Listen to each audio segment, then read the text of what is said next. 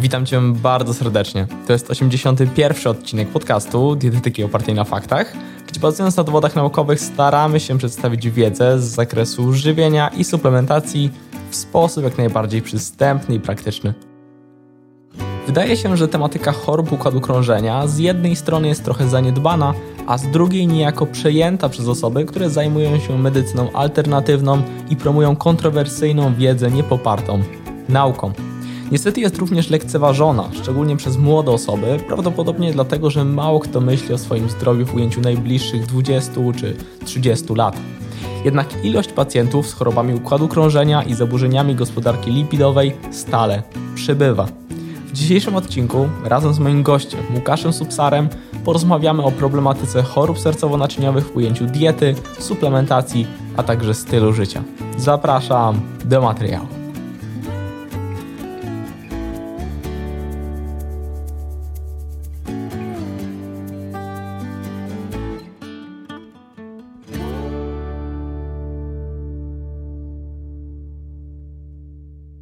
Cześć, witaj Łukasz. Cześć Radek, witam cię serdecznie. Przedstaw się proszę słuchaczom. E, ja nazywam się Łukasz Subsar, jestem dietetykiem.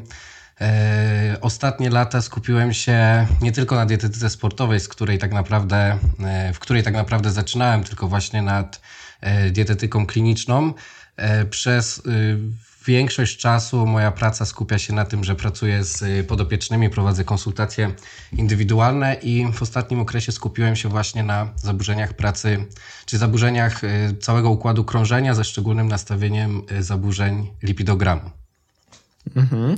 I taka jest właściwie też tematyka dzisiejszego podcastu dotycząca chorób układu krążenia. Myślę, że poruszymy ten temat od wielu zagadnień, ale żeby w ogóle o nim mówić, e, to warto byłoby zacząć myślę od takiego wprowadzenia, więc zadam pytanie e, dotyczące skali problemu. Czy faktycznie te choroby układu krążenia są takim palącym e, zagadnieniem?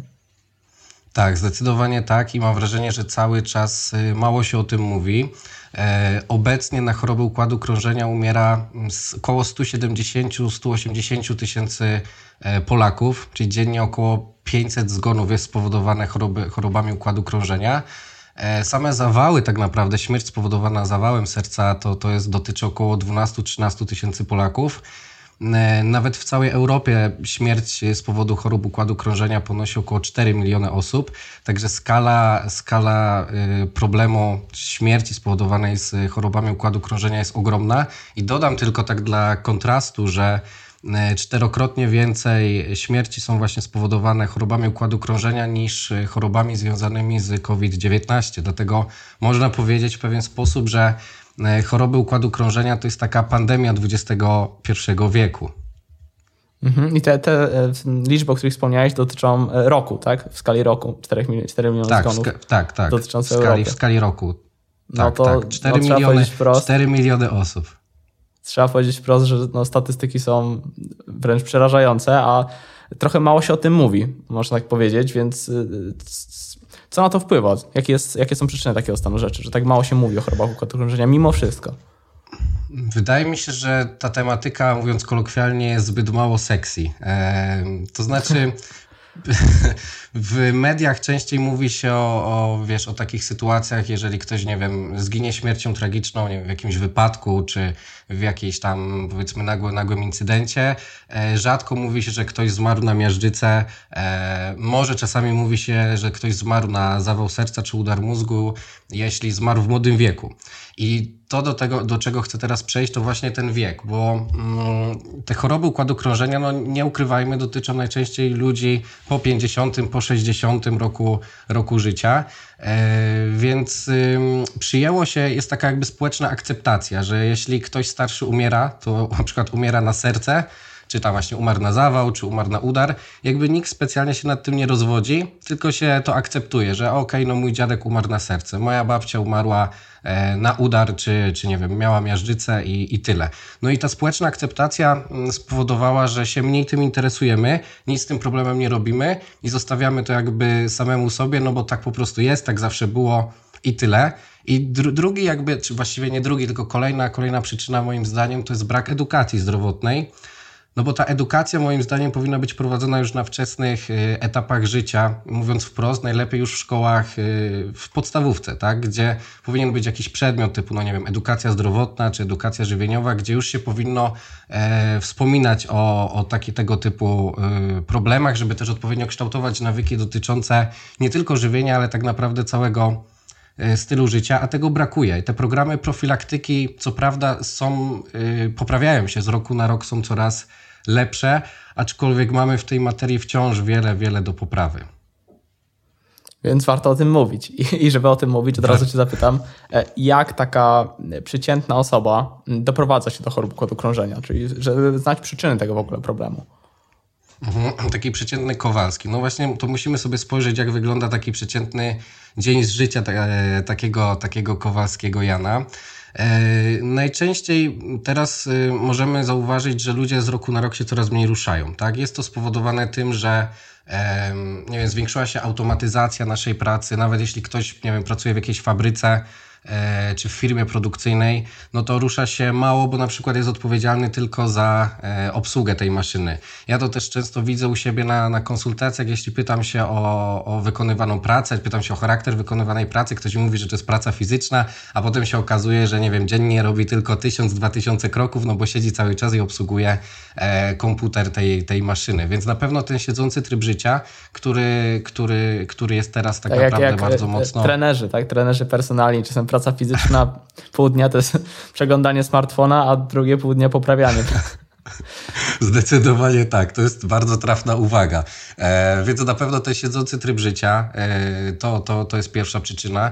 Druga, no to są nieprawidłowe nawyki żywieniowe, e, które tutaj są bolączką naszego społeczeństwa. Mam na myśli tutaj głównie spożywanie bardzo dużej ilości takich produktów wysoko przetworzonych, bogatych w tłuszcze typu trans, czyli te utwardzone oleje roślinne, czy między innymi jakieś tam słone przekąski, czy, czy słodycze, e, czy jakieś produkty gotowe, garmażeryjne, fast foody, ale też bardzo duży udział w naszej diecie produktów y, pochodzenia zwierzęcego, które też zawierają bardzo dużo kwasów tłuszczowych nasyconych, no i też cholesterolu, o tym sobie pewnie później, później powiemy. Dodatkowo używki, czyli alko alkohol, między innymi, y, między innymi palenie papierosów, które też tutaj silnie będzie wpływało na powstawanie miażdżycy e, i stres. I jakby mm, ten stres jest też spowodowany naszym trybem życia, że żyjemy bardzo szybko, chcemy jak najwięcej teraz y, i, i chcemy wykorzystać swój czas jak najlepiej, ale zapominamy o tym, żeby zwrócić uwagę na te aspekty zdrowotne i, i na, ten, na, na poprawę naszego stylu życia. Dlatego te główne czynniki, znaczy często też alkohol czy, czy, czy inne nałogi są związane z tym, że ten poziom stresu w naszym życiu jest bardzo wysoki. No i taki przeciętny Kowalski, przychodząc po takiej pracy, gdzie cały czas y, siedział tak naprawdę, siada znowu na kanapie, odpala telewizor, Netflixa, e, wiesz, otwiera piwo i, i to jest tak naprawdę i je jakieś, nie wiem, pierogi z paczki. No i to są tak naprawdę te, te czynniki, które powodują, że mm, no te, te, te zaburzenia lipidogramu, bo najczęściej od tego się zaczyna, pojawiają się, no i potem konsekwentnie e, zwiększają ryzyko sercowo-naczyniowe. Mhm. I myślę, że do tego stylu życia, czy do diety, aktywności fizycznej jeszcze przejdziemy, ale e, chciałbym zacząć trochę jeszcze od takich kwestii nieco bardziej medycznych, a z drugiej strony kontrowersyjnych, bo jak wspomniałeś między innymi o tym profilu lipidowym, to wciąż są e, kwestie mocno kontrowersyjne, e, więc e, zadam takie pytanie, jak to jest z tym cholesterolem? Może od tego zacznijmy, od takich e, mocno kontrowersyjnych e, aspektów, bo no, nie oszukujmy się, w pewnych kręgach przejęło się mówić, że taki wysoki poziom cholesterolu tak właściwie o niczym złym nie świadczy, że, że cholesterol pełni tyle ważnych funkcji w naszym organizmie, organizmie, że powinno być go jak najwięcej, że, że te normy na przykład na cholesterol kiedyś były inne, tak? I, i to spisek e, e, koncernów farmaceutycznych. Jak to jest z tym cholesterolem? Od tego może zacznijmy. Tak, to dobrze, że, e, że zacząłeś o tym mówić, bo faktycznie jest to, po bardzo dużo mitów narosło na, tutaj, tutaj związanych z cholesterolem. I cały czas jakby widzę, że e, jest deficyt wiedzy, takiej rzetelnej wiedzy opartej na, na faktach, e, który jasno tłumaczy ten związek przyczynowo-skutkowy e, cholesterol, miażdżyca czy, czy choroby sercowo-naczyniowe.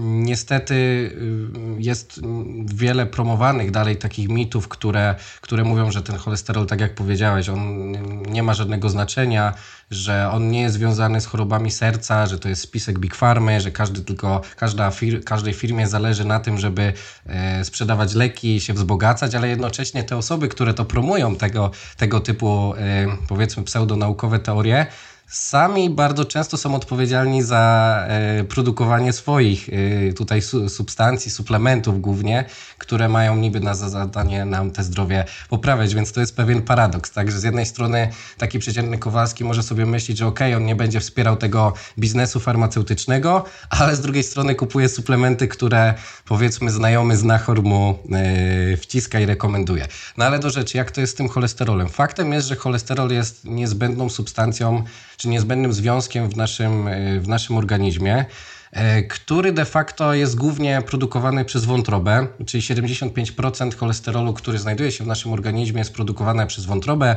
trochę też przez jelita i, e, i, i skórę, a 25% cholesterolu w naszym organizmie jest dostarczane wraz z dietą. I kiedy mówimy o cholesterolu, mamy na myśli też bardzo często te frakcje e, lipoprotein, które ten cholesterol przenoszą, tak? Czyli mówimy tutaj o lipoproteinie LDL i lipoproteinie HDL.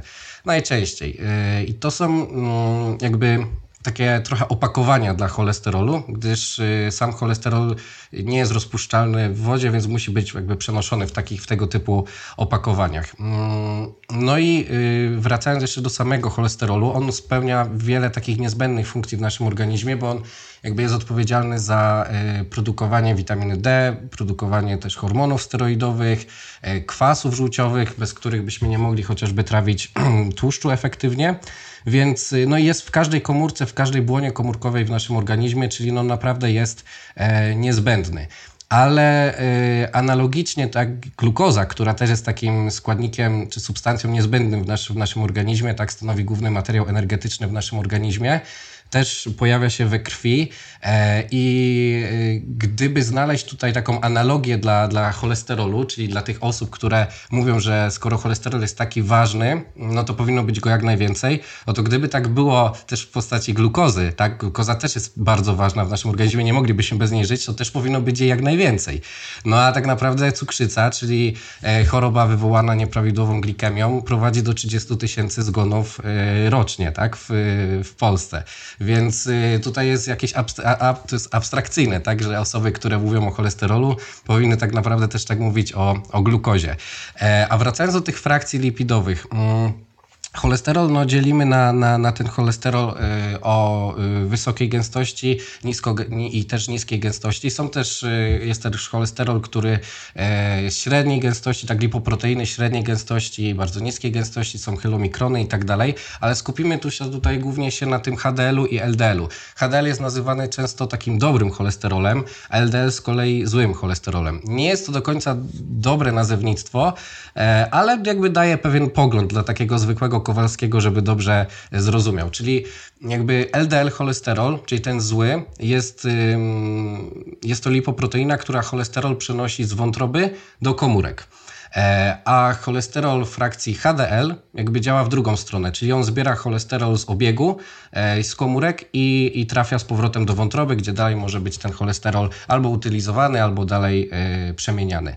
No i mm, problem pojawia się wtedy, kiedy tego cholesterolu LDL jest faktycznie zbyt wiele, zbyt wiele we krwi. Dlaczego we krwi? No bo kolejnym ważnym argumentem y, jest to, że ważnym argumentem dlatego, że, dlaczego ten cholesterol LDL jest taki zły, jest to, że mm, cholesterol LDL tak naprawdę mm, czy w zasadzie nadmiar cholesterolu LDL jest cząsteczką, która jest y, niewielka. Jeżeli jest niewielka, to ona może y, przedostawać się do śródbłąka naczyniowego, gdzie tak naprawdę inicjuje stan zapalny, o czym sobie powiemy później w kontekście y, miażdżycy. Wracając do Twojego pytania, wspomniałeś też o tym, że pewna grupa ludzi tutaj e, podnosi za argument, że mm, kiedyś normy na, na cholesterol były, były inne, były wyższe.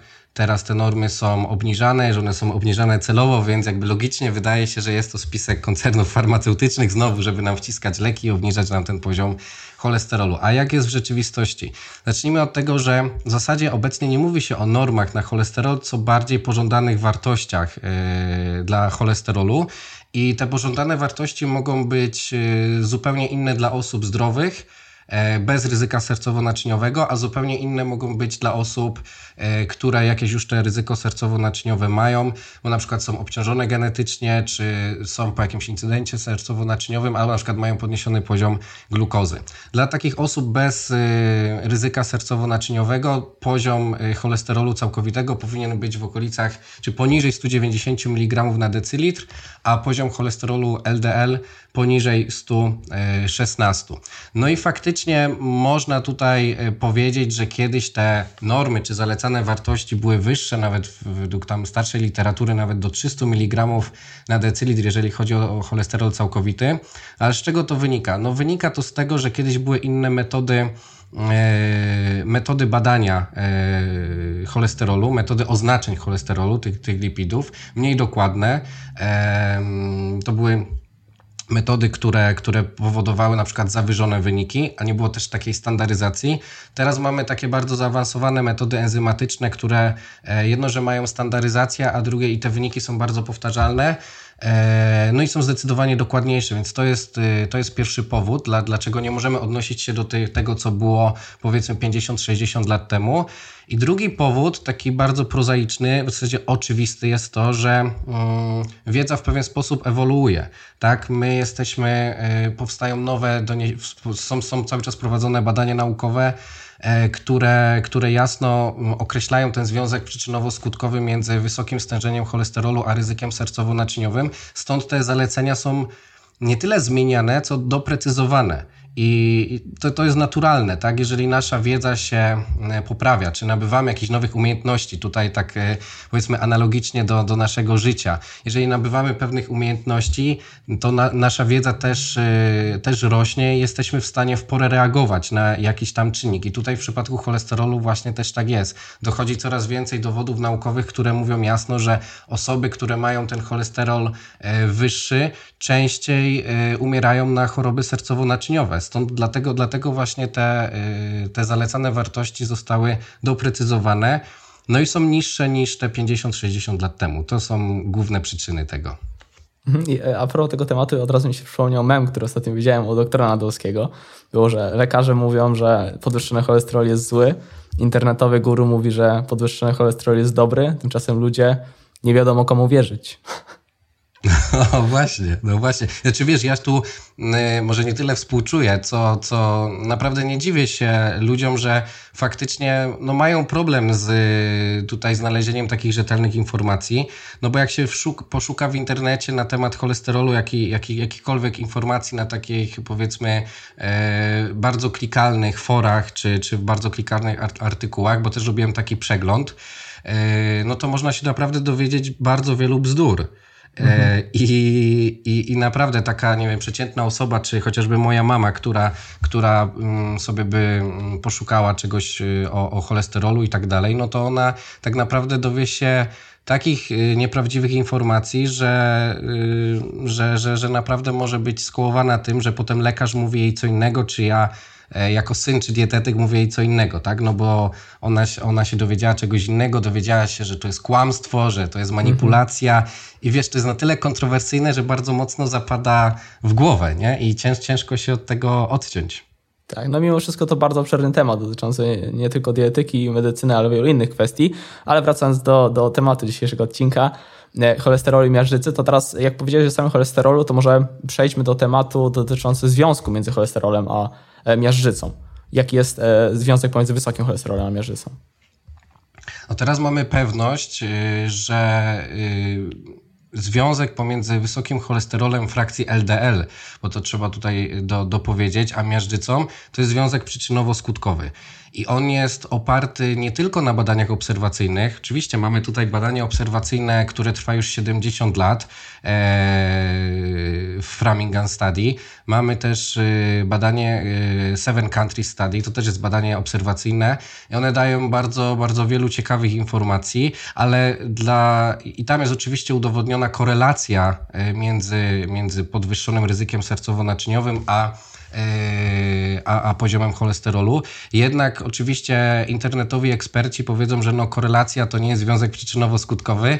No i tutaj trzeba, trzeba się zgodzić, ale na podstawie takich badań, które one są prowadzone na setkach tysięcy ludzi, yy, na milionach osobolat, tak? Yy, są, powstały kolejne badania tutaj już kliniczno-kontrolne, gdzie ten związek przyczynowo-skutkowy między cholesterolem, wysokim cholesterolem, a powstaniem miażdżycy został jasno udowodniony. No i jakby wracając do, do, do samej miażdżycy, tu tutaj taka krótka informacja, czym ta miażdżyca jest, bo może nie, nie każdy mm, ma świadomość. Miażdżyca to jest choroba tętnic, mm, która prowadzi do zwężenia światła naczynia krwionośnego, mówiąc w takim dużym uproszczeniu, czyli jakby mm, do, do powstania blaszki miażdżycowej, która te naczynie pogrubia i zaburza funkcję tego, tego naczynia, ściany tego naczynia. No i jak ona, mm, jak ona powstaje? Zaczyna się tak naprawdę od y, uszkodzenia w obrębie ściany tego, tego naczynia. Y, I te uszkodzenie czym może być spowodowane? Najczęściej jest one spowodowane występującym nadciśnieniem, ciśnienie jest takim faktycznie czynnikiem, który bardzo istotnie wpływa na mm, deformację tego naczynia. E, dym papierosowy również będzie tutaj bardzo, bardzo negatywnie działał. Substancje dymu papierosowego mogą też uszkadzać te, te naczynia. E, mniej oczywiste, ale warto o tym wspomnieć, to są również niektóre wirusy, jak chociażby mm, chlamydia, czy, czy, czy wirus, który jest odpowiedzialny za wrzody żołądka. Helicobacter pylori, bo nie każdy mm, ma tego świadomość, nie każdy leczy, nie każdy wie, że, że, że jest zakażony tym wirusem, a to również może być czynnik, który powoduje tutaj deformację w tych, tych ścianach naczyń, naczyń krwionośnych. No i kiedy mamy już tę deformację, no tutaj do, do akcji wkracza cholesterol, można tak powiedzieć, czyli ta lipoproteina, która przenosi cholesterol, lipoproteina LDL. Można sobie wyobrazić, że lipoproteina LDL to jest taki kurier, który y, kiedy normalnie tutaj płynie przez, przez te nasze naczynia, naczynia krwionośne, w ogóle możemy sobie znaleźć taką analogię dla naczynia krwionośnego jako do naszej takiej drogi, jakiejś autostrady, tak? I kiedy pojawia się takie uszkodzenie y, w naczyniu krwionośnym, czyli można powiedzieć dziura w asfalcie, no to y, cholesterol, czyli w zasadzie kurier, który przewozi cholesterol, stara się tą dziurę załatać tym przewożonym cholesterolem. No i, i w tym momencie cholesterol, ten LDL, który, yy, który jest po prostu niewielkich rozmiarów, penetruje tą ścianę, e, ścianę naczyń, czyli wchodzi w głębiej tutaj do, do śródbłąka naczyniowego. No i indukuje to stan zapalny. Indukuje to stan zapalny. A kiedy pojawia się stan zapalny w, w śródbłąku naczyniowym, no to do akcji wkraczają e, komórki odpornościowe czyli białe krwinki, które one też są indukowane, kiedy mają walczyć z jakimiś patogenami i tak dalej, między innymi monocyty. Y, które chcą ten stan zapalny jakby y, zlikwidować, wyciszyć, pożerają ten cholesterol, tam tak naprawdę dochodzi do procesów oksydacji.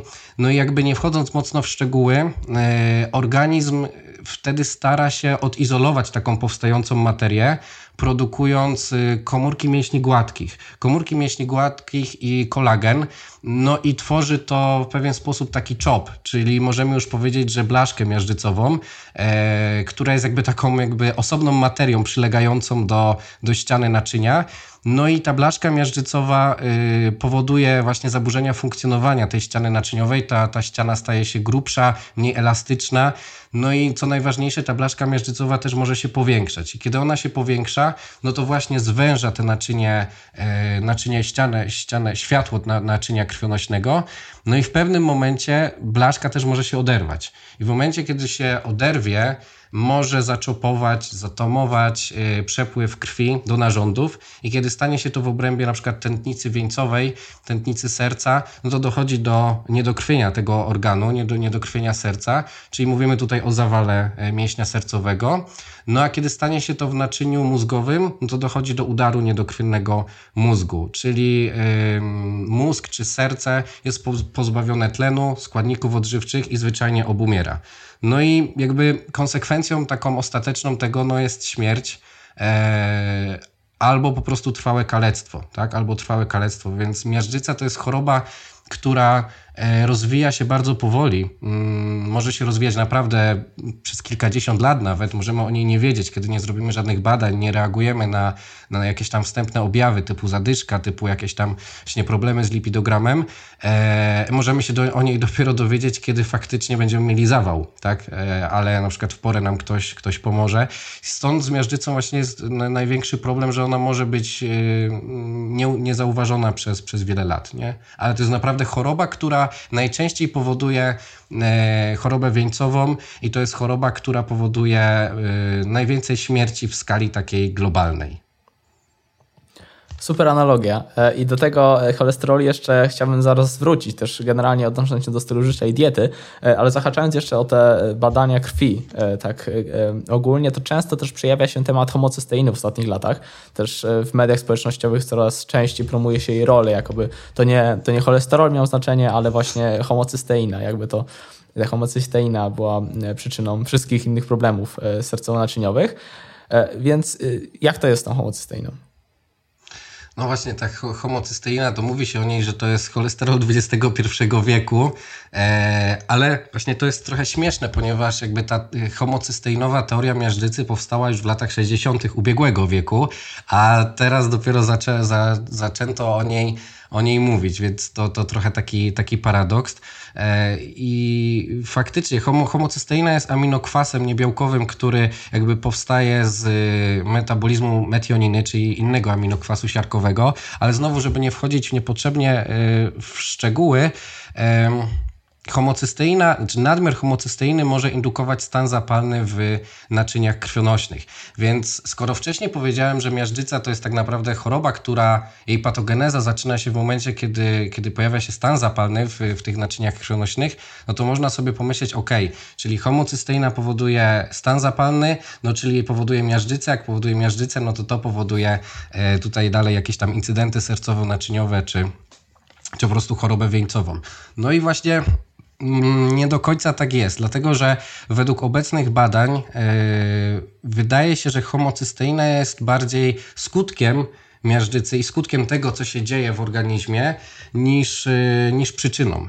E, I mamy tutaj y, konkretne rekomendacje chociażby mm, Amerykańskiego Towarzystwa Kardiologicznego czy Europejskiego Towarzystwa Kardiologicznego, e, że mm, homocysteina nie jest takim wskaźnikiem, który, którego powinniśmy brać na początku pod uwagę, czy to w przypadku badań, e, które, które robimy sobie profilaktycznie, czy to w przypadku jej obniżania. I tutaj najważniejsze dowody są takie, że obniżenie poziomu homocysteiny u osób, które mają jakieś ryzyko sercowo-naczyniowe, bo też mamy tutaj na to badania takie kliniczno-kontrolne, nie powoduje zmniejszenia ryzyka sercowo-naczyniowego w, w ujęciu tutaj najbliższych lat. Więc to jest tak naprawdę największa przesłanka, która nam mówi o tym, że ten poziom homocysteiny nie jest tak istotny, jak mogłoby się wydawać i najważniejsze jakby w terapii jest obniżenie poziomu e, cholesterolu frakcji LDL, e, ale z drugiej strony nie ma co też tak całkowicie bagatelizować roli homocysteiny, ponieważ są przesłanki, żeby, żeby uważać, że mm, e, wysoki poziom homocysteiny może być związany tutaj e, przyczynowo z częstością występowania udaru niedokrwiennego mózgu. Dlatego ja tutaj zachowuję z jednej strony pewien sceptycyzm, ale z drugiej strony mam na uwadze to, że u niektórych pacjentów y, z konkretnym obciążeniem, na przykład y, z y, chociażby podwyższonym poziomem glukozy, czy zespołem metabolicznym, czy w przypadku już jakichś występujących incydentów sercowo-naczyniowych, jak zawał udar, to wtedy może faktycznie tą homocysteinę zbadać.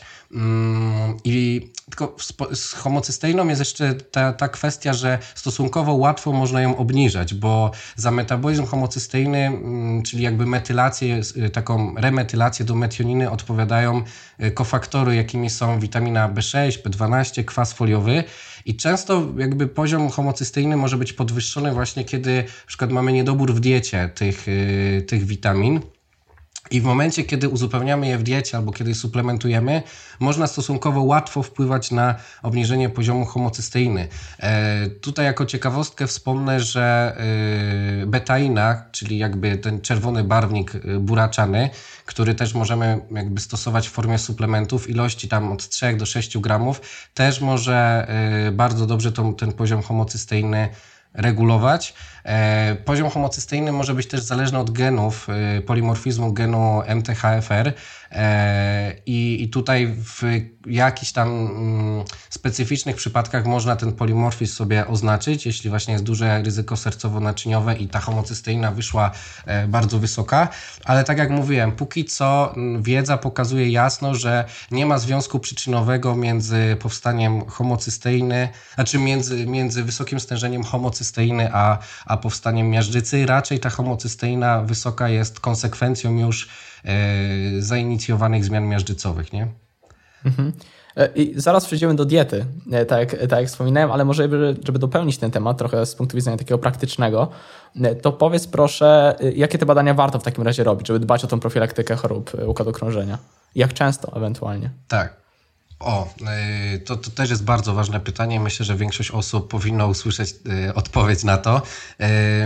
Badania tak naprawdę zacznijmy od badań podstawowych, czyli ja bym powiedział w ogóle najmniej inwazyjne badanie, które możemy sobie zrobić i które powinniśmy robić możliwie często, to jest pomiar ciśnienia tętniczego krwi dlatego że obecnie 25% y, dorosłych Polaków ma nadciśnienie tętnicze i ponad połowa o tym nie wie. E, ponad połowa też jest z tych które, osób, które wie, wiedzą o tym, że mają nadciśnienie, jest niewłaściwie leczona i często to wynika z tego, że po prostu nie przyjmują leków regularnie. I ja to też się spotykam w swojej praktyce zawodowej, że ktoś mówi, że ma nadciśnienie, ale no ale leki to bierze tak sporadycznie, nie? Jak się gorzej czuje, jak go głowa boli, to wtedy sobie weźmie leki. I to jest ogromny, ogromny błąd, Dlatego, że najczęściej też te nadciśnienie nie boli i my się dowiadujemy o tym zdecydowanie za późno, a nadciśnienie to jest tym czynnikiem, takim jednym z czynników inicjujących e, te właśnie uszkodzenie w, w naszej tutaj ścianie naczynia krwionośnego. Więc pomiar ciśnienia tętniczego, ciśnienie powinno tak książkowo wynosić między 120,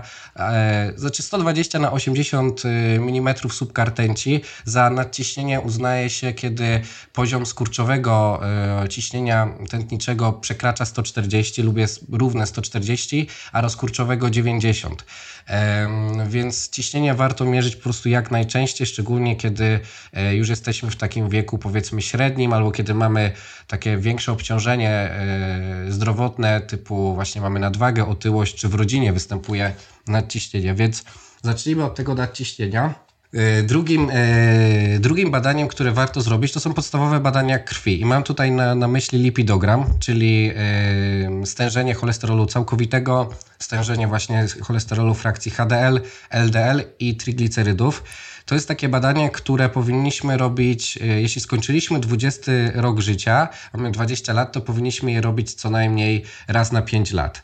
E, jeśli jesteśmy oczywiście w pełni zdrowi, nie mamy żadnego obciążenia tutaj e, sercowo-naczyniowego, to wtedy co 5 lat. Jeśli przekroczymy wiek, e, kiedy mamy 40 lat, to takie badanie w zasadzie powinniśmy już robić co roku, czyli pełen lipidogram powinniśmy sobie oznaczać no chociaż raz w roku. I tak tutaj Europejskie Towarzystwo Kardiologiczne rekomenduje i, i w zasadzie Polskie Towarzystwo Kardiologiczne również. To są badania podstawowe. Oprócz tego ja tutaj od siebie bym dołożył glukozę, dlatego że mm, tutaj jest też bardzo istotny związek między cukrzycą a miażdżycą. I chociażby tutaj nie wspomniałem o tym, ale zaawansowane produkcje, produkty glikacji białek e, to jest też czynnik, który może nasilać e, uszkodzenie w naszych naczyniach krwionośnych, dlatego podwyższony poziom glukozy też koreluje dość istotnie z, z występowaniem miażdżycy, dlatego poziom glukozy również. No i jakby to, to co wspomniałem chyba na początku, że 30 tysięcy osób y, umiera na, na skutki cukrzycy, tak, czy nieleczonej, czy niewłaściwie leczonej cukrzycy w Polsce rocznie, to jest bardzo dużo. Dlatego y, te badania warto, y, warto, jeżeli jesteśmy młodzi, do 40 roku życia, chociaż raz na 5 lat. I tutaj uwaga, jeśli nie mamy ryzyka sercowo-naczyniowego. Jeśli mamy ryzyko sercowo-naczyniowe, nie wiem, w rodzinie, czy się źle odżywiamy i tak dalej, to powinniśmy takie i tak badania robić co roku. E, w momencie, kiedy wyjdą nam jakieś zaburzenia mm, w lipidogramie, to takie badanie powinniśmy powtórzyć po 4 lub po, między 4 a 12 tygodni po, e, po oznaczeniu, po wprowadzeniu jakichś zmian w stylu życia, zmian, zmian w diecie, czy suplementacji, czy leków. Czyli lekarz ogólnie, który nas, nas tutaj prowadzi, najczęściej takie badania kontrolne zleca po 4 do 12 tygodni, bo to jest czas, gdzie realnie jesteśmy w stanie ocenić, jak ten lipidogram mógł się poprawić. Warto jeszcze wspomnieć, że tego typu badania e, powinniśmy robić na czczo Mm, teoretycznie cholesterolu nie, nie musimy robić nadczo, ale zakładam, że właśnie oznaczając chociażby triglicerydy i poziom glukozy. Do tych badań trzeba przystąpić nadczo, więc ja jestem zwolennikiem, żeby tak naprawdę do większości badań krwi e, przystępować nadczo po 12-godzinnym poście. I to są takie badania podstawowe, które, które warto, warto robić. E, inne badania, które, które dodatkowo warto robić, kiedy jesteśmy obciążeni pewnym ryzykiem sercowo-naczyniowym, to jest chociażby EKG serca, to jest też y, USG serca, czyli echo serca i USG naczyń krwionośnych, czyli badanie typu, typu Doppler. E, to są badania, które są już, to są badania nieinwazyjne, to są badania, które są też skierowane do osób, które mają te, te, te ryzyko sercowo-naczyniowe albo właśnie w sposób taki nieodpowiedni się, się prowadzą mm, to też warto, warto o tych badaniach pamiętać i możemy praktycznie zrobić u lekarza pierwszego kontaktu, szczególnie EKG. I to jest też często badanie, które jest niedoceniane, tak? Bo, bo wydaje się, że a co tam takie badanie EKG, a takie badanie EKG może nam bardzo dużo powiedzieć, chociażby nawet nam powiedzieć o tym, czy mamy jakieś ryzyko migotania przedsionków i tak dalej, i tak dalej. Więc y, te badania, są jeszcze badania inwazyjne typu angiografia i tak dalej. To są badania, które, które już mają za zadanie nam wykryć takie poważniejsze problemy z y, naszymi naczyniami krwionośnymi, czyli właśnie zmiany w tych naczyniach naczyniach miażdżycowe, e, to to są badania już raczej zarezerwowane dla osób, e, dla osób e, chorych, znaczy chorych albo z dużym podejrzeniem chory, choroby. Jeszcze nie wspomniałem, ale przed chwilą mówiliśmy homocysteinie. Homocysteinę warto też sobie, sobie oznaczyć, jeśli no mamy tutaj podwyższone ryzyko sercowo-naczyniowe, mamy zaburzenia już w obrębie lipidogramu. Można jeszcze oznaczyć lipoproteinę A, to jest też taka, mm, o tym się za dużo nie mówi, a to jest taka lipoproteina aterogenna, czyli właśnie zwiększająca ryzyko sercowo-naczyniowe, które, która wpływa istotnie na miażdżycę. Ona jest bardzo zależna od naszego e, garnituru genetycznego, czyli warto chociaż raz w roku to oznaczyć, szczególnie jeśli mamy zaburzenia w obrębie lipidogramu, bo one często ze sobą nie korelują. To znaczy LDL może się okazać, że mamy w porządku, ale na przykład ryzyko sercowo-naczyniowe związane z lipoproteiną A e, mamy. Dlatego jakby raz w roku, szczególnie jeżeli już jesteśmy w takim wieku średnim, ja polecam sobie też tą lipoproteinę A zbadać. E, lub jeśli wtedy, jeśli, jeśli, mamy, mm, jeśli mamy wiedzę taką, że w naszej rodzinie pojawiały się już jakieś incydenty sercowo-naczyniowe w młodym wieku, czyli być może mamy większe obciążenie genetyczne, to wtedy warto y, też tą lipoproteinę A sobie zbadać. Ekstra. E, mam nadzieję, że y, słuchacze tego podcastu, którzy nieregularnie się badają, zaczną, albo namówią też y, nie tylko siebie, ale i e, rodziców czy dziadków. E, natomiast, tak jak obiecałem, też przejdziemy do diety. Mm, I tutaj często niektórym się no, od razu nasuwa kwestia dotycząca cholesterolu. Tak? W końcu e, zależy nam na obniżeniu tego poziomu cholesterolu, tej frakcji LDL, więc pytanie, czy chociażby należy ograniczać produkty bogate w cholesterol. Często mówi się o jajkach, o podrobach, o mięsie. Jak to jest? No właśnie, to, to jest też dość kontrowersyjny temat I, i tutaj muszę powiedzieć wprost, że ograniczenie cholesterolu pokarmowego nie da zbyt dużych efektów, dlatego że ten cholesterol pokarmowy, tak jak mówiłem, on jest cholesterol w organizmie w 75% pochodzi z tej produkcji endogennej, a jedynie te 20-25% to jest ten cholesterol pokarmowy. I w badaniach y, zauważono, że diety, które nawet są bogate w cholesterol pokarmowy, ale jednocześnie z niskim spożyciem nasyconych kwasów tłuszczowych i wysokim spożyciem e, wielonienasyconych kwasów tłuszczowych, e, nie powodują wzrostu e, poziomu cholesterolu, stężenia poziomu cholesterolu we krwi. Czyli mówiąc wprost, cholesterol pokarmowy nie do końca koreluje z tym stężeniem cholesterolu we krwi. Ale z drugiej strony trzeba się zastanowić mm, nad tym, gdzie ten cholesterol pokarmowy, w jakich produktach ten cholesterol pokarmowy się pojawia, bo najczęściej e, cholesterol y, pokarmowy, czy cholesterol w pokarmach pojawia się też w produktach, które przy okazji zawierają dużo kwasów tłuszczowych nasyconych, więc jednocześnie ograniczając produkty bogate w cholesterol, ograniczamy te tłuszcze nasycone. I to, do czego teraz chciałem y, przejść, to to, że najważniejsze w naszej diecie ma nie ilość spożywanych y, tłuszczów czy cholesterolu pokarmowego, tylko właśnie jakość spożywanych tych tłuszczów. E, I mm, tutaj na szczególną uwagę właśnie zasługują kwasy tłuszczowe wielonienasycone. Zastąpienie tak naprawdę 5% wartości energetycznej e, pochodzącej z tłuszczów nasyconych, zastąpienie ich na, e, na, na tłuszcze nienasycone, wielonienasycone, skutkuje już obniżeniem ryzyka sercowo-naczyniowego o takie 10-12%. 10%, czyli, czyli to są bardzo, bardzo istotne mm, e, tutaj zmiany. Dlatego no, mm, najgorsze w diecie, co sobie fundujemy, no to jest właśnie wysoka podaż tych, tych kwasów tłuszczowych nasyconych, czyli to są głównie produkty e, pochodzenia zwierzęcego, e, czyli mięso, mięso czerwone, podroby, tłusty nabiał, masło i tak dalej, smalec, który też jest często, często w naszej społeczeństwie spożywany. I tych produktów jemy zdecydowanie, zdecydowanie za dużo. Mm, to są też produkty, które przy okazji są bogate w cholesterol, no ale nie ma co, y, nie wiem, tylko i wyłącznie patrzeć na ten cholesterol pokarmowy, dlatego że no może to często wprowadzić w błąd, bo ktoś sobie liczy, że nie wiem, spożywa te 300 mg cholesterolu pokarmowego, ale tak naprawdę nie patrzy na, na jakość innych tłuszczów, które, które dostarcza sobie na, na talerzu, no i w tym momencie jest w błędzie, nie? Bo, bo mówię, tak jak mówiłem, ten cholesterol pokarmowy nie odgrywa aż tak e, ważnej, ważnej roli. Także Odpowiadając na, te, na Twoje pytanie, to zdecydowanie jakość tłuszczów ma istotniejsze znaczenie niż samo spożycie cholesterolu pokarmowego. I tylko jeszcze dopowiem, póki, póki, póki pamiętam, bo dużo mam pytań odnośnie yy, diety ketogenicznej, tak? I dużo jest zwolenników, czy to jest moda cały czas na tą dietę ketogeniczną, ona przychodzi w zasadzie trochę takimi falami.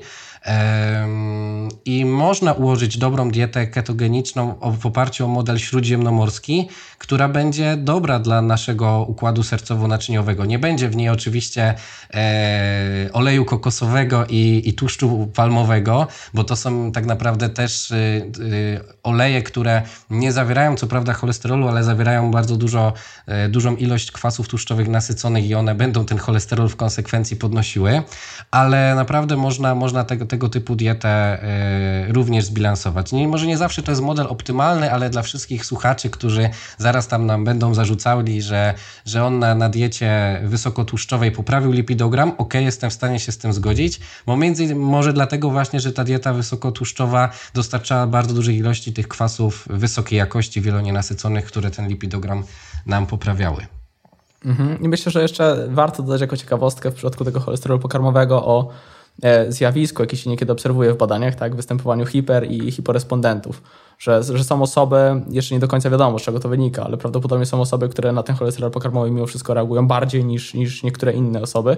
E, tu często pojawiają się te dowody anegdotyczne tak, w kontekście ilości spożywanych jaj, że niektórzy spożywają nie wiadomo ile jaj w tygodniu i że ten cholesterol mają w normie, tak, ale, ale zdarzają się osoby, które mogą mocno reagować na ten E, cholesterol z dietą i to też można zaobserwować, jeżeli ktoś chciałby takie eksperymenty poprowadzić na własne ryzyko. Nieważne. E, przechodząc może trochę jeszcze do tej diety, e, to są, wspomniałeś o, o tłuszczach nasyconych, czy na coś jeszcze warto zwrócić uwagę? Tak, zdecydowanie warto zwrócić uwagi, uwagę na węglowodany i pochodzący z nich błonnik. Dlatego, że błonnik pokarmowy, szczególnie tej frakcji rozpuszczalnej, yy, pełni taką dość istotną rolę w kontekście obniżania naszego stężenia cholesterolu we krwi. Yy, dlatego, że właśnie błonnik, błonnik pokarmowy yy, wspomaga usuwanie nadmiaru cholesterolu i trochę blokuje jego wchłanianie. Dlatego stosując taką dietę zbilansowaną, która ma za zadanie nam e, wspierać układ sercowo-naczyniowy i poprawiać lipidogram, warto skupić się na, na tym, żeby węglowodany, które dostarczamy w naszej diecie, to były głównie węglowodany złożone, właśnie bogate w błonnik. I na szczególną uwagę tutaj oczywiście będą zasługiwały produkty pełnoziarniste, tak, mm, gruboziarniste kasze czy, mm, czy makaron razowy ale też pieczywo e, i dodatkowo e, strączki, które ok, one są źródłem i białka i, i węglowodanów, ale z racji tego, że mają sporo błonnika, e, również się przyczyniają do tego, że ten cholesterol, tego cholesterolu będzie mniej. Oprócz tego zawierają sporo steroli roślinnych, o którym sobie może jeszcze później powiemy.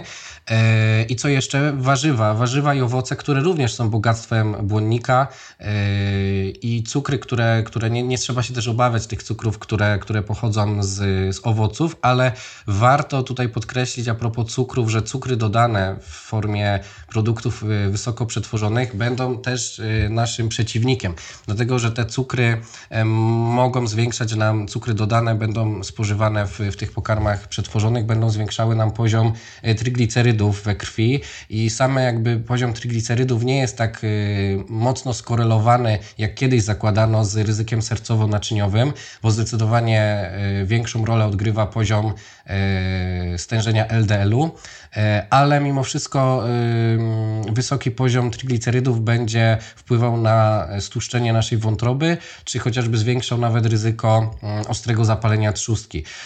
Dlatego ograniczenie tych produktów bogatych właśnie w cukry to też jest dość, dość istotną, istotną kwestią i jakby wzbogacenie diety w produkty, które są E, takim naturalnym bogactwem steroli roślinnych, czyli właśnie oleje, oleje roślinne wysokiej jakości, e, warzywa strączkowe czy produkty sojowe to, to myślę, że też margaryny, które teraz są fortyfikowane właśnie sterolami, to też są takie produkty, które, o które warto zadbać w naszej, w naszej diecie. Jeśli mówimy tutaj o produktach, to, to na pewno warto wspomnieć o jajkach, bo to znowu to jest bardzo kontrowersyjny temat i, i wraca cały czas jak bumerang.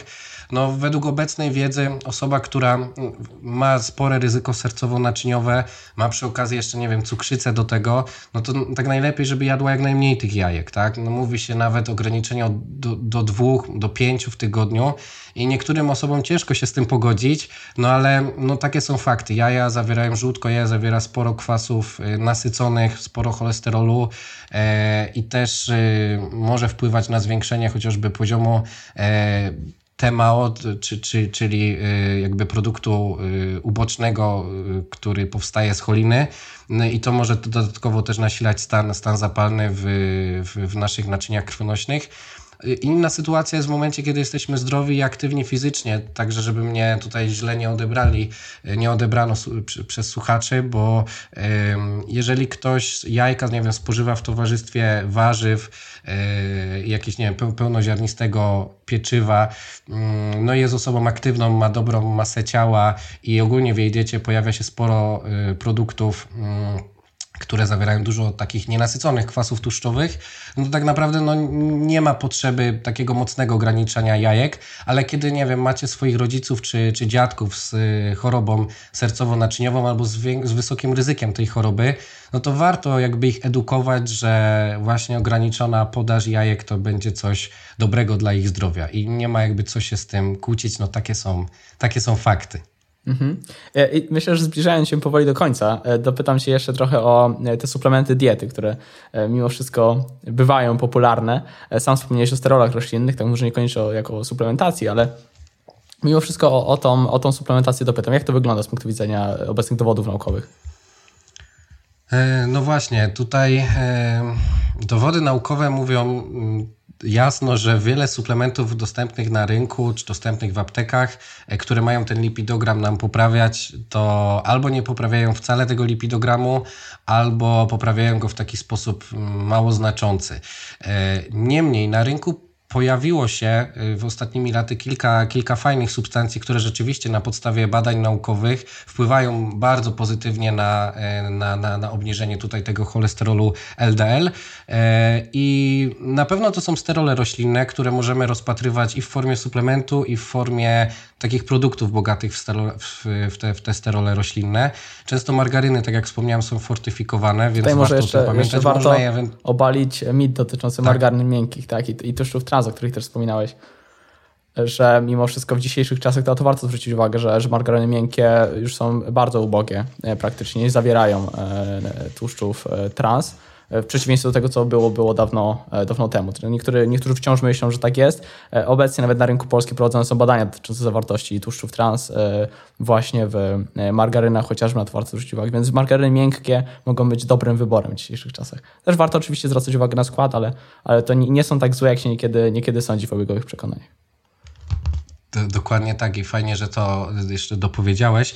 E, I zawsze, jeżeli mam do wyboru polecić komuś, czym smarować e, pieczywo, no to, no to będę bardziej promował margarynę, szczególnie z dodatkiem takich steroli roślinnych, niż, e, niż masło, tak? które no i cholesterolu i tłuszczów nasyconych będzie, będzie zawierało sporo. Oczywiście można wybrać sterol... i, i mnóstwo innych produktów, jak, jak chociażby awokado, jak hummus, jak pasty różnego tak, rodzaju. Dokładnie tak. Dokładnie tak, więc tych rodzaj, rodzajów smarowideł czy smarowideł jest całkiem, całkiem sporo. Yy, dlatego właśnie te sterole. Sterole możemy bardzo prosto uzyskać właśnie spożywając większej ilości orzechów czy strączków i tak dalej. I za takie działanie yy, istotne w, w, kierunku obniżenia tego poziomu cholesterolu to jest, trzeba by było dostarczyć około 800 mg yy, tych, tych, tych steroli roślinnych. Tylko powiem, że dla porównania taka przeciętna dieta yy, Europejczyka czy osób y, mieszkających tutaj w Europie Zachodniej to jest około 250 mg steroli w, w, dostarczanej diecie, w takiej przeciętnej diecie.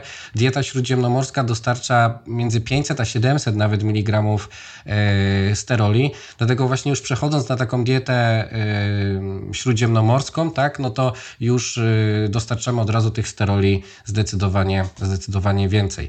Mm, sterole możemy oczywiście też w formie suplementu kupić, aczkolwiek nie ma takiej konieczności, jeśli nasza dieta jest bogata w, w w, w właśnie te, te produkty, o których wspomniałem. E, ale obniżenie cholesterolu, które możemy zauważyć po, po zastosowaniu steroli, no to jest nawet do 20% e, redukcja stężenia LDL, stosując właśnie między 800 a 3 gramy steroli steroli dziennie. Mm, e, co jeszcze? Warto, jest, warto tutaj e, mm, wspomnieć o, o monokalinie K. To jest y, mm, substancja, która powstaje podczas fermentowania ryżu przez, y, przez takie, takiego konkretnego grzyba, e, której, której nazwy teraz nie potrafię wymówić, nie będę, nie będę się starał, ale to jest substancja, która jest taką naturalną statyną. Ona bardzo przypomina właśnie statynę, czyli jakby substancję która jest e, zarejestrowana jako lek e, w celu obniżenia cholesterolu. I mm, monokolinę możemy dostać właśnie w formie suplementu diety. Najczęściej e, w takie dawki zalecane to jest między 5 a, a 10 mg na dobę. I ona jest rzeczywiście bardzo skuteczna, ale trzeba tutaj zwrócić uwagę na, na dwie kwestie. Po pierwsze, nie można ją stosować w momencie, kiedy ktoś dostaje leki na cholesterol. Czyli jeśli ktoś zażywa już jakieś statyny, to monokaliny nie powinien stosować, chyba że za zgodą lekarza. No i, i wtedy lekarz jakby może też w pewien sposób ograniczyć na przykład stosowanie e, statyn, dokładając do, do terapii monokolinę K. Zdarza się, że, że również tak się, tak się dzieje, ale no jakby mm, na własną rękę nie powinniśmy, jeśli, jeśli bierzemy jakieś, jakieś leki obniżające cholesterol. E, no i dawkowanie, tak jak mówiłem, to jest między 5 a 10 mg. Redukcja cholesterolu to jest najczęściej w okolicach 25 do nawet 30% obniżenia LDL, czyli już jest dość, dość, dość sporo, można powiedzieć. E, więc warto, ta substancja już jest znana od wielu lat. E, i jeszcze to, na, na, co chciałem dodać, to trzeba zwrócić uwagę na to, czy jeżeli kupujemy suplement z monokaliną K, to ten suplement powinien mieć najlepiej certyfikat, e, który który mówi, że ten produkt jest wolny od cytryniny. A cytrynina jest takim, jest substancją toksyczną, y, cytotoksyczną, więc ona może powstawać właśnie w momencie, kiedy, kiedy jest produkowana ta monokalina i, i poziom cytryniny jest regulowany w suplementach jest regulowany y, specjalnymi tutaj zaleceniami chociażby EFSA, więc y, jeżeli kupujemy już taki, taki preparat, no to warto zobaczyć, czy on tam producent pisze, że on jest wolny od cytryniny, czy jest jakby przebadany na zawartość y, cytryniny. To tylko chciałem dopowiedzieć. I, I kolejny suplement, który myślę, że jest bardzo warty uwagi, który jest na rynku od, od niedawna, to, jest, to są polifenole z bergamoty. Bergamota należy do, do, do owoców cytrusowych.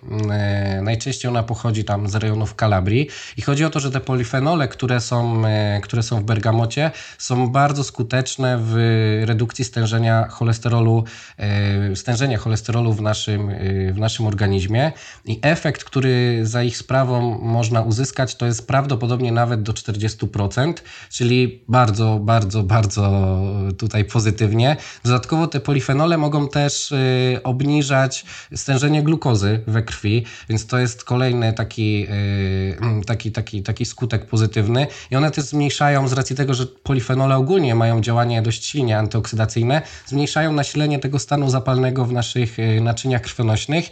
I co do polifenoli z bergamoty, ich dawkowanie to jest zazwyczaj między 500 a 1000 mg na, na porcję, na dobę i póki co nie ma tutaj żadnych rekomendacji, czy można je spożywać e, ze statynami, czy, czy nie można, ale ja tutaj zachęcam do tego, że jeśli ktoś e, przyjmuje jakiekolwiek leki, jakiekolwiek leki lipomizujące, czy jakiekolwiek inne leki, nawet na cukrzycę, to każdą suplementację, którą chciał zastosować, powinien skonsultować z lekarzem, bo interakcje, które są między lekami, suplementami, a żywnością są przeróżne i, i tutaj osoba, która się tym zajmuje, to jest lekarz i to on po, po podejmuje taką ostateczną decyzję. E, także no tutaj mamy te trzy główne, główne substancje, które, e, które ja bym mógł polecić na przykład komuś, kto, e, kto ma problemy z wysokim cholesterolem, jako taki element dodatkowy, tak? bo to głównie, głównie to zmiany w stylu życia i edukacja tutaj takiego pacjenta pod, pod kątem odpowiedniej diety odgrywa najważniejszą rolę, ale faktycznie w niektórych, w niektórych sytuacjach warto, warto rozważyć też taką suplementację mnóstwo konkretów e, i, jeszcze więcej tych konkretów można znaleźć w Twojej książce. Przepis na zdrowe serce. E, I myślę, że szczerze mogę ją tutaj zarekomendować, bo sam miałem przyjemność ją przeczytać. E, jest dostępna na Twojej stronie subsardiet.pl ukośnik książka, właściwie ksia, ksiaska. Zostawię link w opisie tego odcinka. Sam, jak wspomniałem, miałem przyjemność przeczytać i uważam, że naprawdę zebrałeś tam świetnie podsumowanie obecnej E, obecnej wiedzy na temat właśnie chorób układu krążenia, jak o to zadbać z perspektywy właśnie diety, suplementacji. E, również można znaleźć e, przepisy. Wydaje mi się też po przeczytaniu, że jest to idealne rozwiązanie między innymi dla właśnie osób starszych, tak jako prezent na przykład dla, dla dziadka, dla, dla taty, na przykład na święta czy na urodziny uważam, że idealna opcja, bo jest napisane naprawdę przystępnym językiem. Bardzo Ci dziękuję Łukasz za dzisiejszy odcinek. Tak jak wspomniałem, mnóstwo konkretów. Ja również Ci bardzo dziękuję. Może jeszcze tylko dopowiem. Dziękuję za taką rekomendację e, książki. Lepszej bym się tutaj, no, o lepszej bym nawet nie marzył. E, dodam tylko, może tak nieśmiało zaproponuję, że dla e, słuchaczy naszego podcastu, Twojego podcastu i naszego wspólnego tematu, może moglibyśmy zaproponować jakiś kod rabatowy. Myślę, że na 15% na, na hasło, hasło, nie wiem, podcast pisane, pisane przez C. Przez C Dobrze. Pisane przez C, tak? Pisane przez C. E, osoby, które będą e, kupowały książkę, mogą spodziewać się e, tego 15% rabatu. Super. Bardzo Ci dziękuję i bardzo polecam. W takim razie do zobaczenia, do usłyszenia. Do zobaczenia, dziękuję. Trzymaj się.